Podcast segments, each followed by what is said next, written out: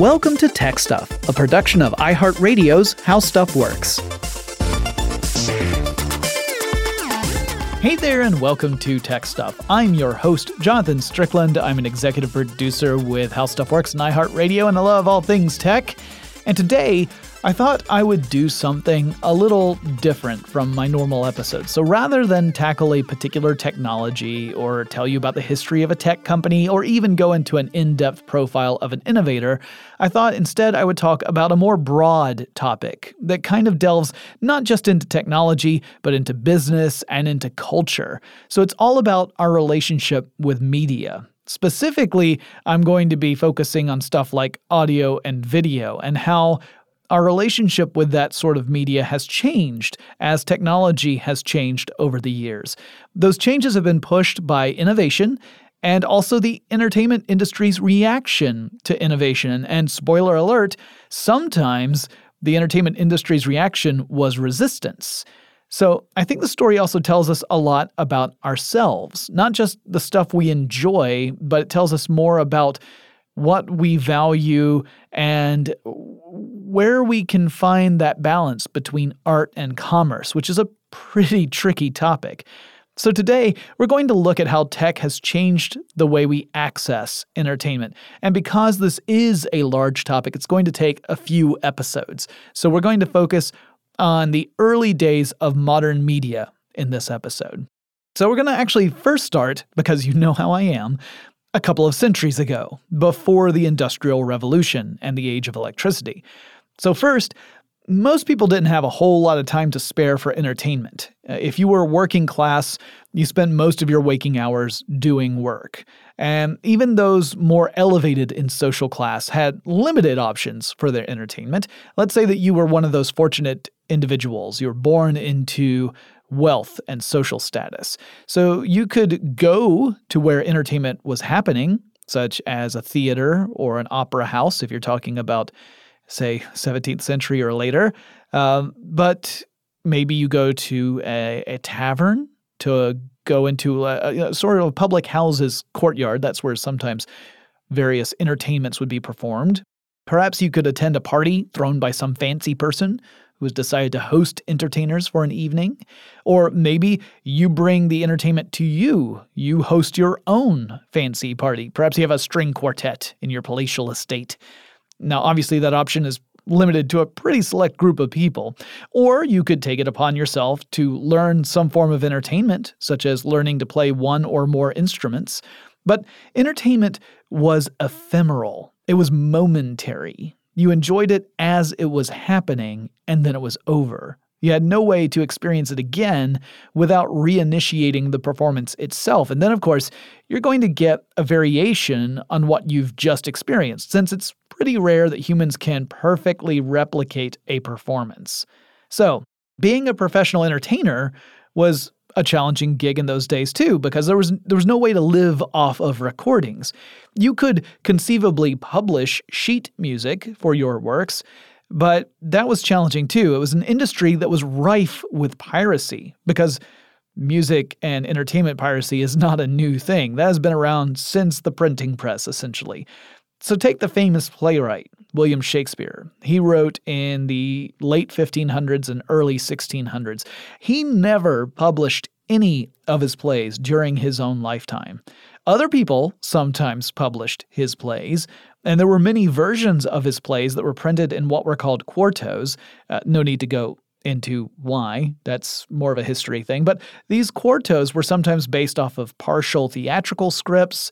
They might be based off old drafts that were pieced together from previous performances, or they might even have been cobbled together from memory.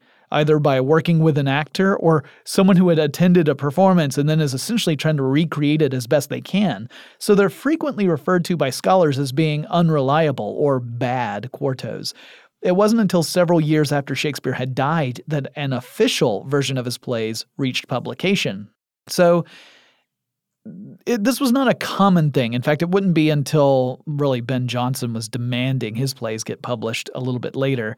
So, if you were a performer back in the old days, you either sought out a patron who would foot the bill for your expenses, or you would travel around and get hired to play for an engagement, or maybe you'd be part of an ensemble with an established theater and depend upon a share of the box office if you were part-time owner of that or a part owner of that theatrical company, but that was about it. Gutenberg's printing press allowed for the rise of the publishing industry, so if you were a composer, you could land a publishing deal and make a little bit of money there, although the publishing houses were making most of the money. And that's pretty much how things went until the late 19th century, and that's when tons of changes happened. The Industrial Revolution was underway and had actually really mostly happened by the late 19th century, and suddenly people had a lot more spare time on their hands. They could actually dedicate time to recreation and relaxation and entertainment. It's also when Thomas Edison and others were changing the world by introducing devices uh, that could do lots of different things. You were getting electric light, electricity in general. The birth of radio was right around the corner, and the birth of the ability to record and play back audio. Now, it's not like the record industry immediately popped up after Edison demonstrated this capability. It took many years to refine the technology to a point where a recording was of a high enough quality to serve as a commercial product. And it also took time to develop a better playback device, something like the gramophone, so that you could actually hear the recording at a decent volume. The gramophone introduced another innovation that helped create the recording industry, which was the flat disc, so earlier recordings were made on wax cylinders. These cylinders had several disadvantages. One was that they weren't easy to mass produce, so you were had limited runs when you were making these things in the first place. And early on, you might make a recording by shouting into the wide end of a speaking trumpet, and that would send vibrations down the trumpet to a diaphragm in the narrow end that had a stylus attached to it, essentially and the vibrations would make the stylus carve out a groove in a rotating wax cylinder that was moving vertically against, well, rotating and moving vertically against the stylus. So from top to bottom, you would have one long spiral, and the uh, variations of indentation would be the representation of sound. But this was not a terribly efficient way to make recordings. Edison found ways to improve the system, but it was still hard to make a lot of cylinders at once. It just wasn't the right format. On top of that, wax cylinders were fairly bulky. You couldn't store a ton of them on a shelf, for example. And they weren't very durable. After a couple of dozen playbacks, the quality on the recording would degrade to the point where it could be unintelligible. Um, also, they couldn't hold very much recorded audio in the first place. They were limited to just a few minutes. So, a guy named Emile Berliner came up with the flat disk. If you listen to my episode about the history of the turntable, I talked about Berliner. I also will be repeating some of the information from that episode, but it's important to establish it to understand our relationship with media. So, to make a recording on a flat disk, originally anyway, he would take a master disk made out of metal and he would coat it with lamp black, which is sort of like dipping the disk in ink.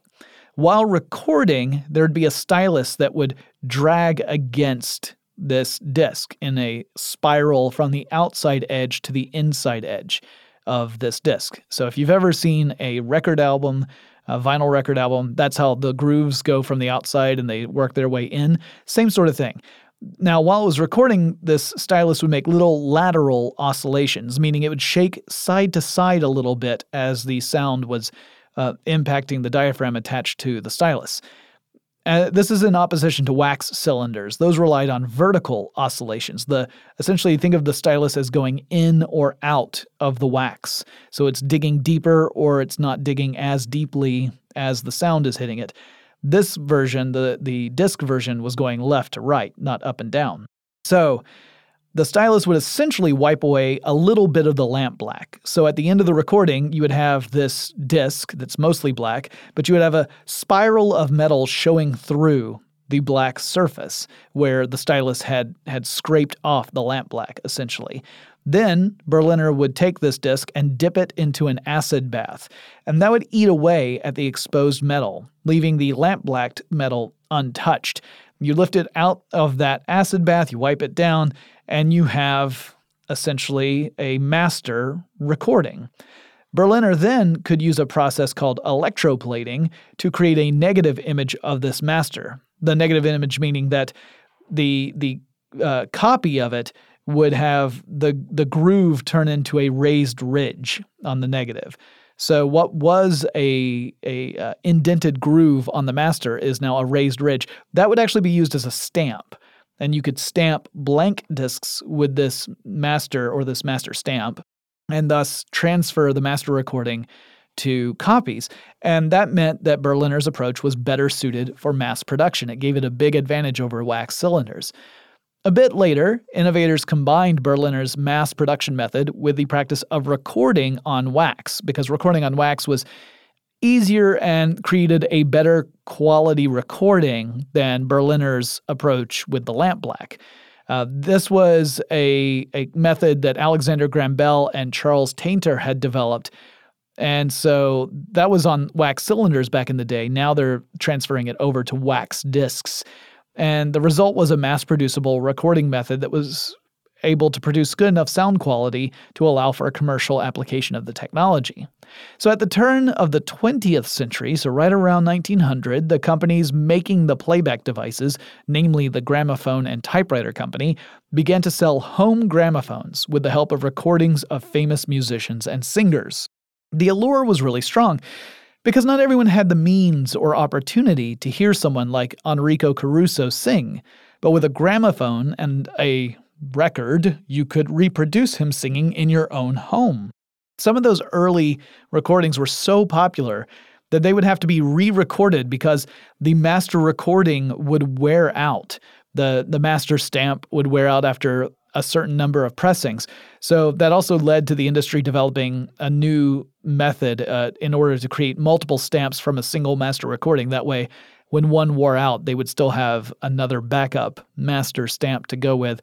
And they wouldn't have to worry about uh, uh, having to re record the whole thing because it would just mean that you would have two different recordings of the same piece and one might actually be better than the other. It may be that the first recording was better, or maybe the second one, but either way, they wouldn't be exactly the same.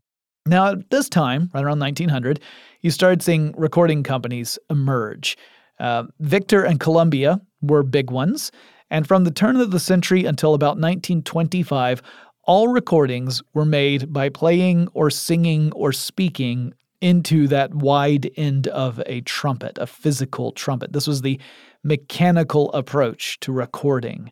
Uh, this was before the electric microphone was used in recording sessions, and there were engineering challenges that made this pretty tough.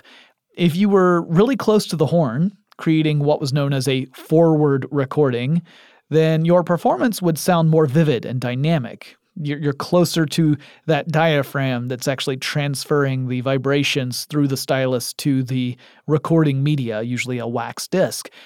But the nature of those vibrations recorded on the disc meant that the discs you'd produce later would tend to wear out faster. They, they were deeper cuts. They were using a material called shellac at the time, which was hard and brittle and fairly thin. Uh, and so those deeper recordings would mean that if you were to play this, playing it back on a turntable, uh, each time you played it back, it was adding more wear and tear to the disc. And so those discs wouldn't last as long. The sound quality would be better, but they wouldn't last very long uh, compared to other discs. So if you recorded further away from the horn, you would have a more muted sound, but it would also mean that those grooves weren't quite so extreme. So the produced discs would actually last longer. So it was something you had to balance out. Uh, the technology's limitations also dictated the type of content that could go on them, and thus it shaped the development of music itself.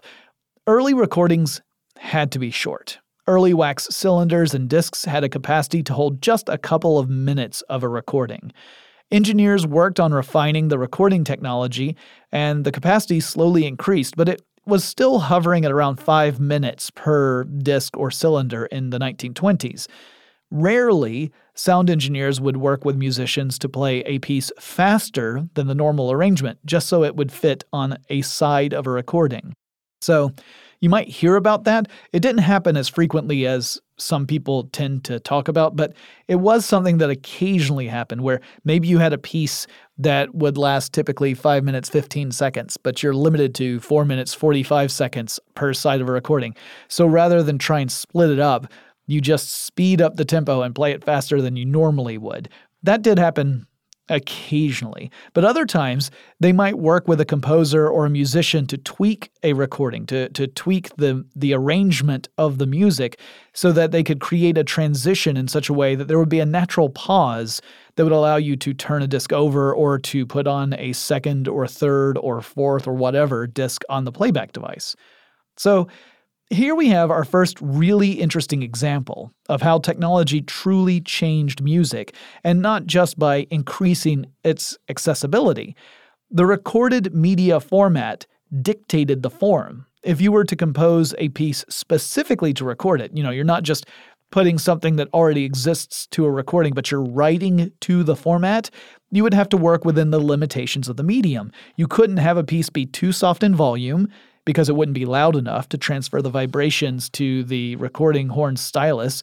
So you couldn't also be Meatloaf. You couldn't write a 14 minute epic ballad because the physical space on the recording blanks wasn't enough to fit that many grooves onto a side.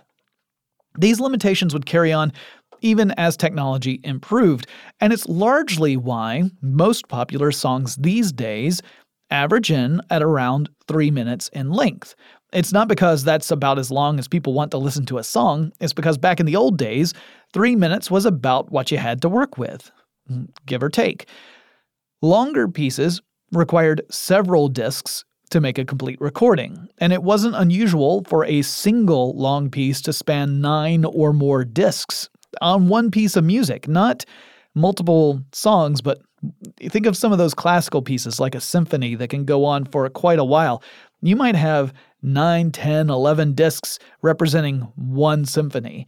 The industry standard recording and playback speed was for the disc to spin at 78 revolutions per minute, or 78 RPM, and that started at around 1925 as the industry standard. This actually wasn't anything necessarily to do with sound quality or anything like that. It was literally a convenience because there was a plentiful number of 3600 RPM motors that you could get your hands on if you wanted to build a, uh, a, a turntable. And then you would use a 46 tooth gear to scale down that revolutions per minute, and you would end up give, getting 78 revolutions per minute. So typically, you would store all the discs from a single recording in a folder with pockets for every disc, and those folders were called albums, kind of like a photo album. You would have a disc album that represented one full recording of whatever piece it was, and that's why we call them albums. Now, after the First World War, radio began to emerge, and that offered up an alternative to owning a gramophone at home. Instead of buying a gramophone and records, you could purchase a radio and listen to stations. Uh, some of those stations would also play recordings uh, you wouldn't be able to listen to what you wanted when you wanted, but you'd also have the potential to access a much larger library of recordings, or depending upon the station, you could be listening to live performances. In fact, a lot of radio stations depended more on live performances than recordings because radio, unlike the recording industry at the time, was reliant on electro- electric microphones. So those were much better at picking up a dynamic range of sounds. They could pick up quiet stuff, they could pick up loud stuff. They were much more versatile for recording sessions. You didn't have to uh, be right up on the horn. There are amazing photos of, of uh, uh, small orchestras or bands all just crowded around the horn of a recording device in order to play their music into it. And you always had to put the quieter instruments up toward the front, or else they'd be overpowered by the louder instruments. There wasn't as big a concern with that with electric microphones. They were much better at picking up those dynamic ranges. So you didn't have to worry about having everybody right up ons that that horn. So radio performances tended to be superior to recorded uh, music on disc and you started to see more people kind of gravitate toward the radio than the recorded media. So this was another shift the way that technology was changing our behavior. And the recording industry started to experiment with using electric microphones as well. They saw the need to respond to this new threat of radio. All right, now when we come back, I'll talk about how some improvements in recording technology got the industry back in the game and changed how we think about media. But first, let's take a quick break.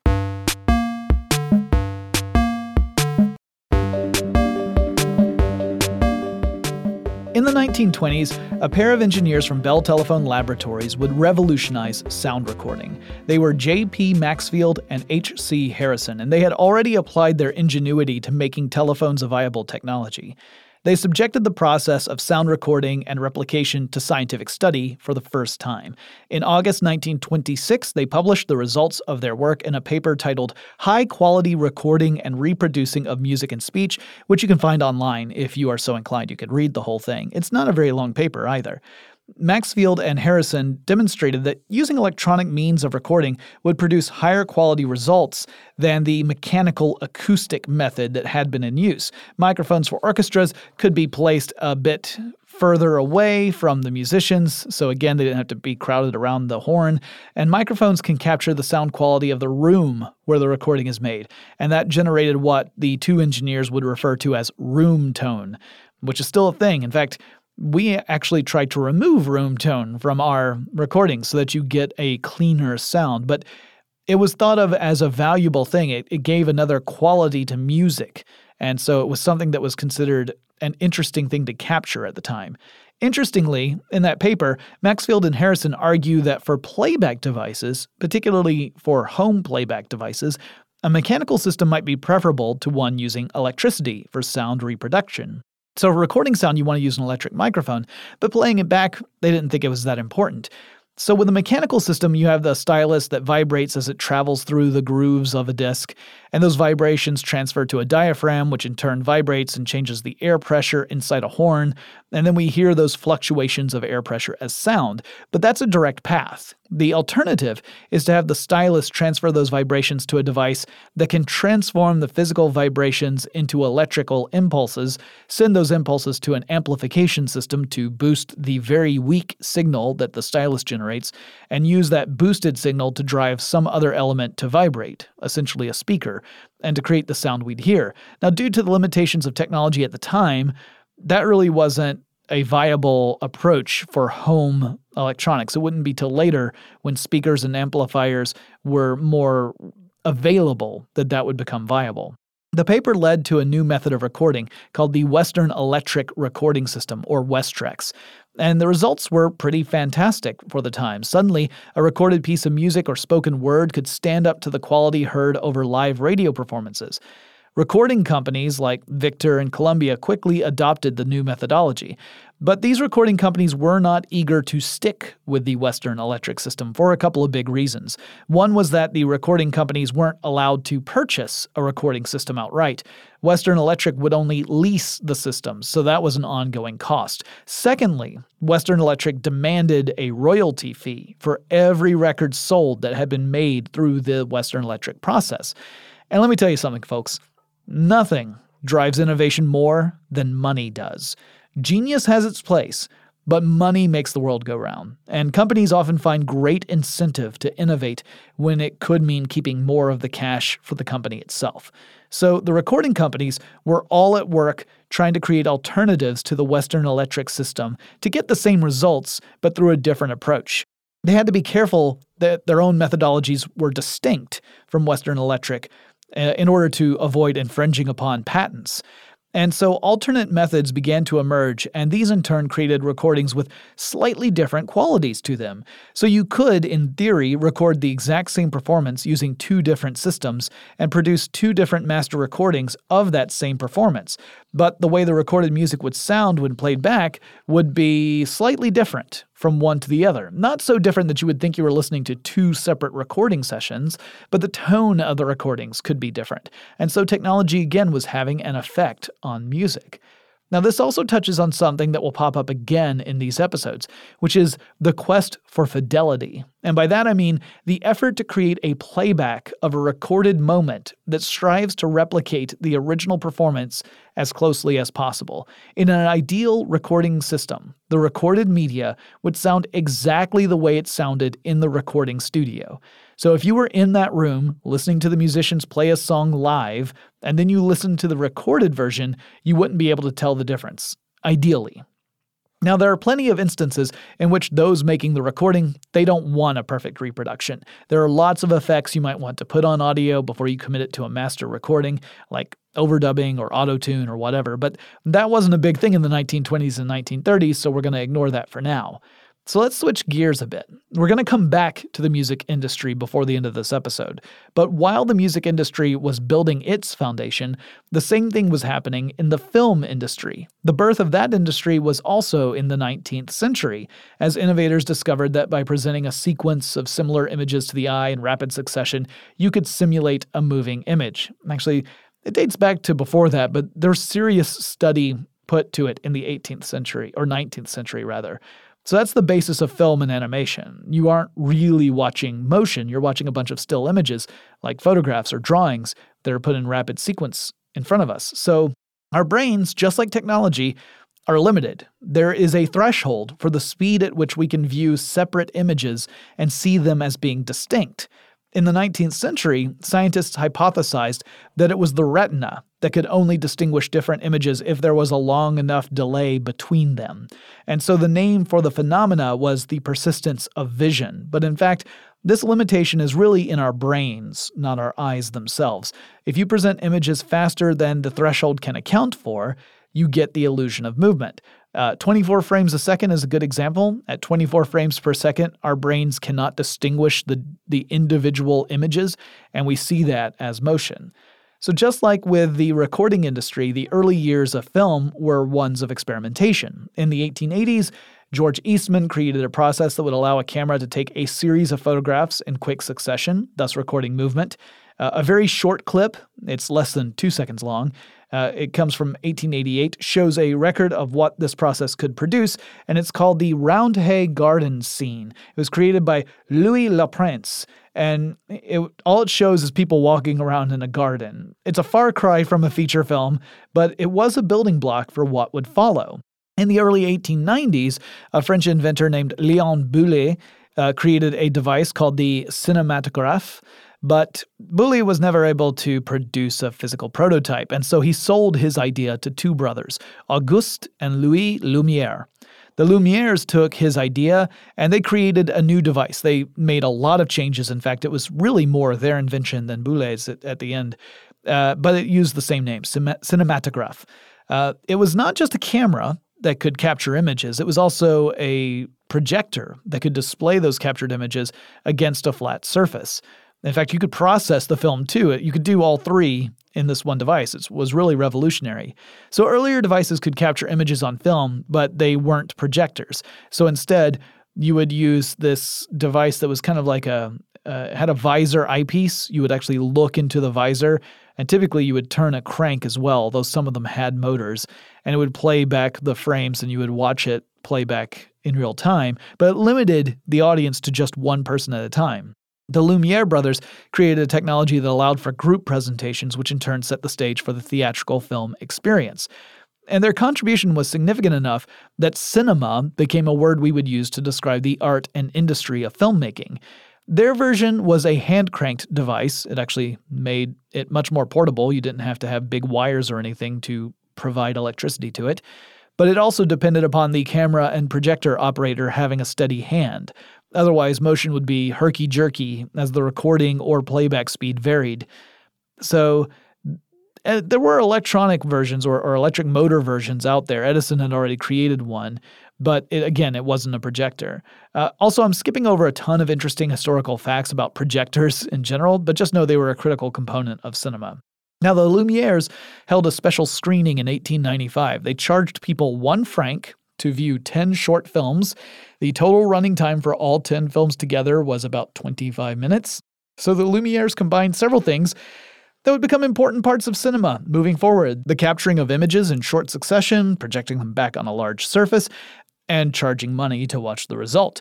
They weren't the first to do any of those things individually, but combining them in this way meant that their 1895 screening is frequently used as sort of the birthday for modern cinema.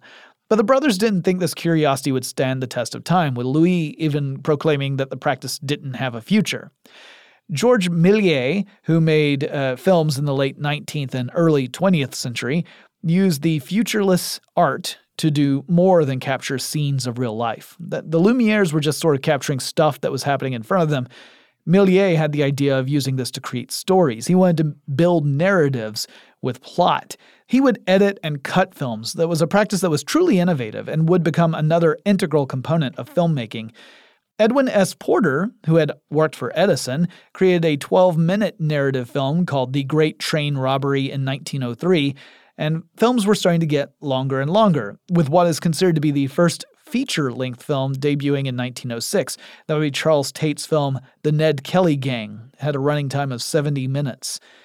The following decades saw various filmmakers introduce new techniques to push the art form. At the same time, engineers were working to improve camera and projector technologies. Uh, gradually, the hand cranked era gave way to electric motors and projectors that could record and playback film at a set speed, so you didn't have to worry about that herky jerky motion anymore. One of the big engineering challenges the industry faced was how to put sound to film. And there were a couple of different methods, but one of those methods was called Vitaphone, and Vitaphone would rely upon a projector synchronized with a phonograph player upon which a disc with the film's soundtrack would play in synchronization with the playback of the film, which ties together cinema with the recording industry. The big difference here was that while you could have a phonograph in your home and listen to your own records, there was no way, as of yet, to enjoy a film in your own home. I've got a lot more to say about media, but let's take another quick break to thank our sponsor.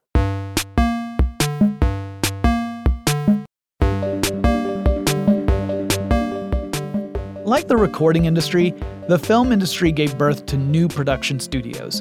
Early movies were usually produced by engineers and innovators, so sort of independents who were just trying out this new technology.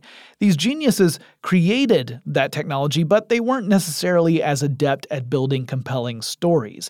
Meanwhile, the storytellers out there weren't necessarily in a position to get hold of cameras and actors and sets and crew to put a movie together.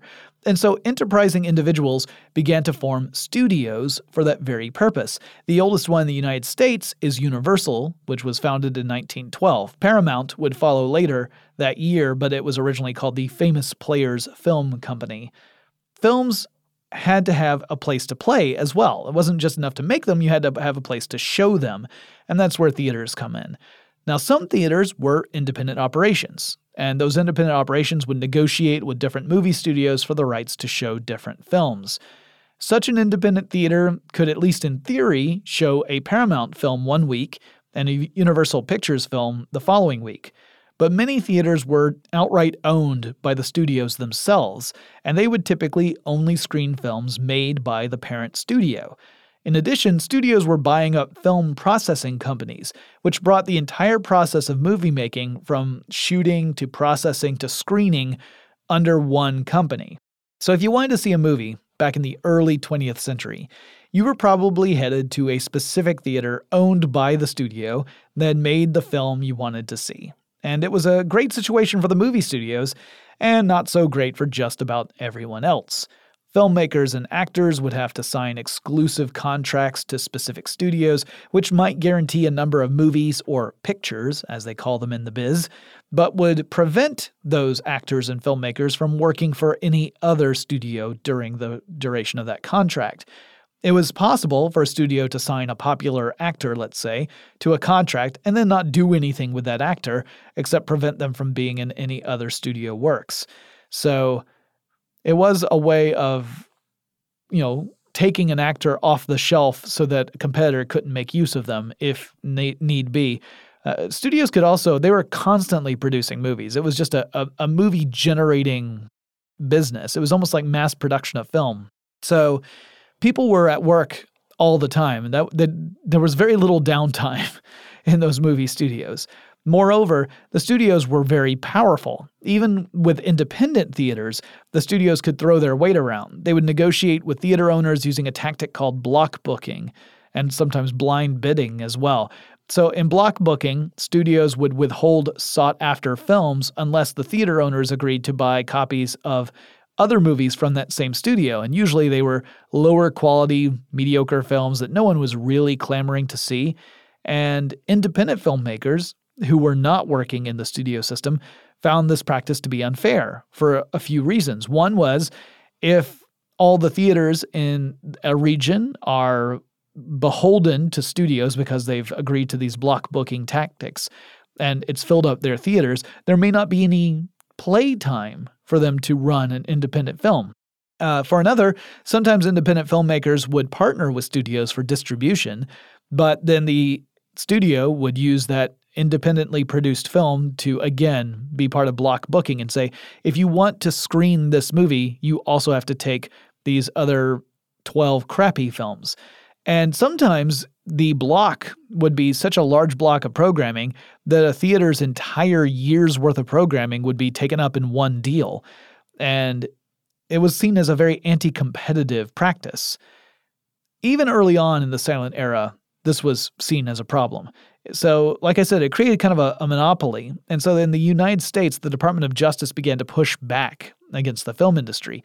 Way back in 1921, the Federal Trade Commission, or FTC, declared that the block booking method that the studios were using was anti competitive, and they also began to investigate the industry further. And that culminated in 1928 with a lawsuit against Paramount Pictures. The case also named nine other studios. Paramount was of paramount importance, but they were all kind of lumped in together.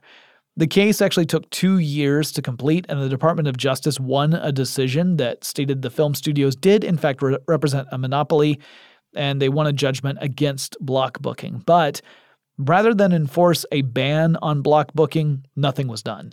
And it wasn't that the government changed its mind about the practice, but rather, this was also the time when the Great Depression was hitting. And films were a type of escapism, and they were seen as an important way to preserve morale. So President Roosevelt's administration decided not to break up the studio theater relationship or to enforce a ban on block booking, and things continued as before for a time in order for more films to come out. The Roosevelt administration was afraid that by going in and regulating the industry during a time of depression, uh, it would mean that films would stop coming out, people wouldn't have that escapism, and things would get even worse. The time of the studio dominance would finally end in May 1948. That's when the Supreme Court settled the issue once and for all, declaring block booking to be anti competitive and that the movie studios had to sell off their theater chains, and that broke up the studio system. Now, there were still film studios, but they would only be in the business of making movies, not the entire chain or vertical of film from production to screening. This was good news for independent filmmakers and for independent theater owners, but they had another technology that was just beginning to emerge that was a big cause of anxiety, which would be television. TV had been around for a bit, but it wouldn't be until the 1940s and 50s that it started to become a larger concern. Now, jumping back over to the music industry just to close out this episode, I want to talk about the development of the 45 and the long playing album, or LP. So, for decades, recorded music was limited by capacity problems on a single disc or cylinder. And by this time, we're just talking discs. No one was making cylinders anymore. There's just only so much space you can use on a surface to carve out a groove. The technology and material that recording studios had to work with meant that the grooves had size limitations too. You couldn't make the grooves too small. But that changed thanks to Peter Carl Goldmark. Now, if you listen to my episodes about RCA, you heard me mention Goldmark, who worked for RCA's rival, Columbia. Goldmark had a team of staff, and they began to investigate the possibility of developing a long playing record album that would work when played back at 33 and one third revolutions per minute. So remember, the industry standard at that time was 78 revolutions per minute largely because recording and playing records on older materials at slower speeds resulted in lower quality audio. There had been a couple times where people had tried to do 33 and a third playback albums. They weren't long playing albums because they still had a limited number of grooves on them, but it was never financially viable. It was never economically viable to launch with those technologies. So this was a new attempt.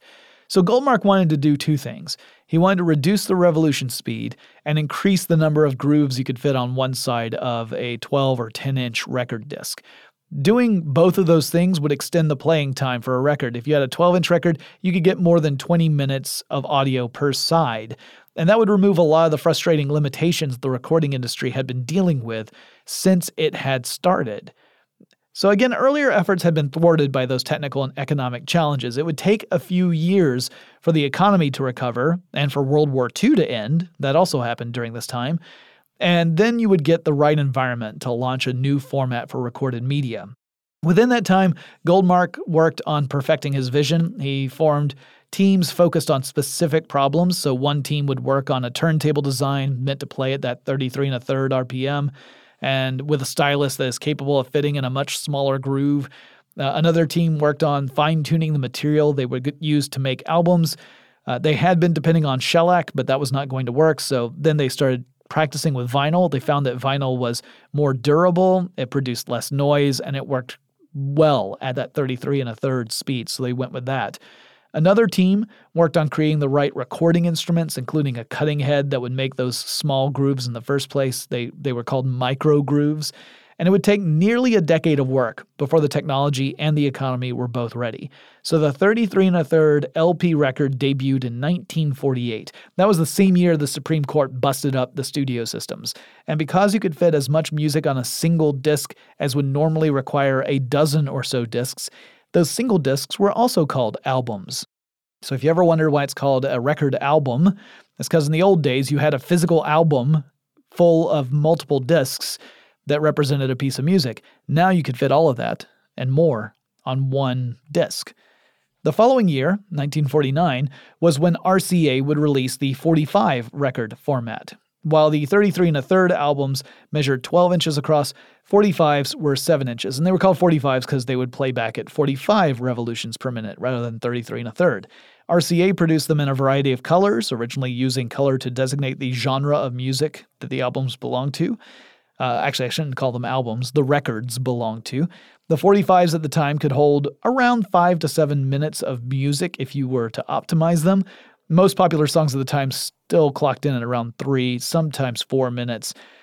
Uh, 45s typically would have a single song per side, but by the late 1980s, the technology had improved to the point where you could fit more than 10 minutes to a single side of a 45.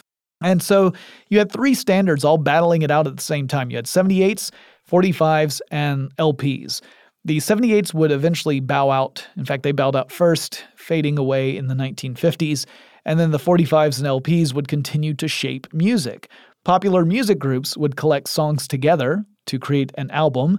Uh, albums were something that only a few artists had been able to produce before that. Uh, a lot of them would produce a single song or, or two songs, maybe, and just release one disc. So to do the singles, but in 78 format rather than 45. Uh, but now it was possible to group lots of songs together. They would also release singles on 45s, which in turn could help encourage fans to buy the longer albums and discover other songs that weren't in single format. And later, artists would begin to explore other possibilities within the medium, including concept albums. And a concept album is one where all the songs of the album are thematically or tonally linked in some important way, so that the songs can be considered not just individually, but collectively.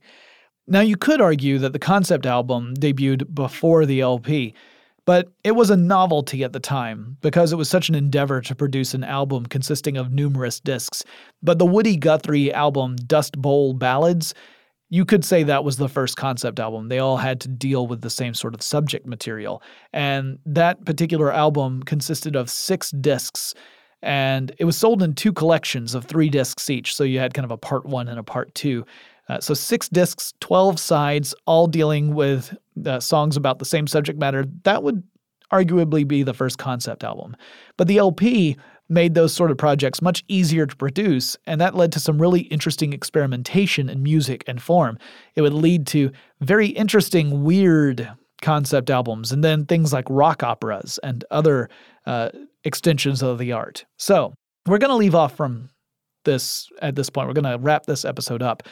Uh, and just to remind everyone, this is the time where albums and singles are now available and you can purchase them and play them at home, assuming you had a turntable at the time. There were films in theaters under a new system that emerged from beneath studio control.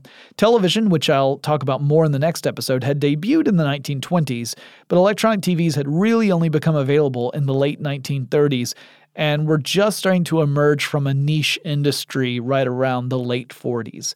In the next episode, we're going to look at TV and Hollywood's involvement with television, and we'll also touch on radio a little bit. And then we'll talk about the rise of the home theater industry and how that shook things up, as well as the emergence of new forms of media formats. And we'll continue to look at how that shaped the media itself and how it shaped the way we consume media and our, our thoughts about media. So, this is, like I said, a pretty broad topic, but one that I really wanted to tackle because I think it's fa- fascinating personally. Uh, and if you guys have any suggestions for other broad topics you would like to hear maybe two or three episodes about, why not send me a message? The email address is techstuff at howstuffworks.com or pop on over to our website. That's techstuffpodcast.com. You'll find links there to our social media presence as well as the archive of all of our past episodes and a link to our store. Every purchase you make there goes to help the show. We greatly appreciate it. And I'll talk to you again really soon. Tech Stuff is a production of iHeartRadio's How Stuff Works. For more podcasts from iHeartRadio, visit the iHeartRadio app, Apple Podcasts, or wherever you listen to your favorite shows.